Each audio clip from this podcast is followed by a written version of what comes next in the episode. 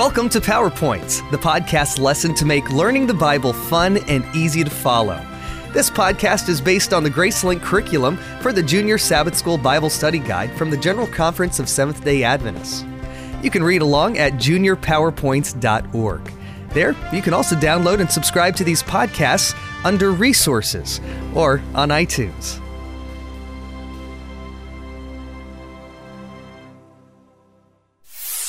Lesson 4 Unexpected Faith. When have you asked for something on someone else's behalf? Have you ever saved someone's life? Your life may have a greater impact on others' lives than you may think. Read on to discover how an unbeliever's faith saved a friend's life. An officer of the Roman army went to seek help from the Jewish leaders. The centurion explained to them that his servant was very sick with the palsy. Respectfully, he asked the Jewish leaders to carry his message to Jesus and plead with the master for the healing of his servant. Unlike some Roman officers, this centurion didn't treat his servants cruelly. In fact, the servant had become like a family member, and the centurion was saddened at the thought that his servant might die. The Jewish leaders promised to help the centurion by carrying his message to Jesus, and they hurried off to look for him. When they found Jesus, they begged him earnestly to help this man, saying, For he loves our nation and has built us a synagogue. Luke chapter 7, verses 4 and 5. Right away, Jesus' heart was touched. Whenever he heard that someone was sick or in need, his automatic response was to help. Unlike the Jews, he didn't want to help the man because of who he was or what he had done. He wanted to help not because the man deserved help, but because the man recognized his need for help.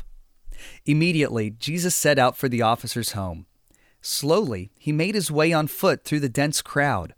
But Jesus hadn't gotten very far when the Roman officer's message came to him Lord, do not trouble yourself, for I am not worthy that you should enter under my roof.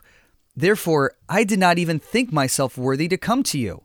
Verses 6 and 7. You see, this man had been watching and listening to Jesus for a long time. He had heard time and again stories of Jesus' healing power and love. He recognized in Jesus something that even the Jews had failed to see. The centurion found in Jesus' teaching the answer that could satisfy the deepest needs of his soul. He knew that Jesus was no ordinary man, and he didn't even feel worthy of a visit from him. Nevertheless, the centurion's humble message didn't stop Jesus. He just kept on going heading straight for the officer's house. Jesus had one purpose in mind to bless others through his unconditional and loving service. Wherever he went, he brought life, healing, and joy, and today would be no exception. Before he could reach his destination, the Roman officer came and finished his message to Jesus himself. But say the word, and my servant will be healed. For I also am a man placed under authority, having soldiers under me. And I say to one, Go, and he goes, and to another, Come, and he comes, and to my servant, Do this, and he does it. Verses 7 and 8. When Jesus heard the centurion's words, he was amazed. Turning to the crowd, he said, I say to you, I have not found such great faith, not even in Israel. Verse 9. When the Roman soldier returned home, he found that, just as Jesus had promised, his servant was indeed healed, completely well, and ready to continue his work. There must have been many shouts of joy at the centurion's house that day.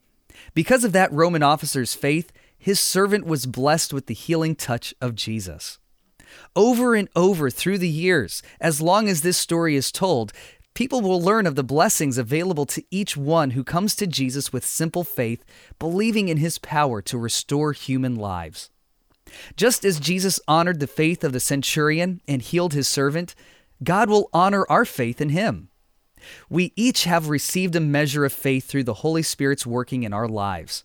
It is a privilege to use our faith, as the centurion did, to connect people with Jesus, the true source of healing and restoration.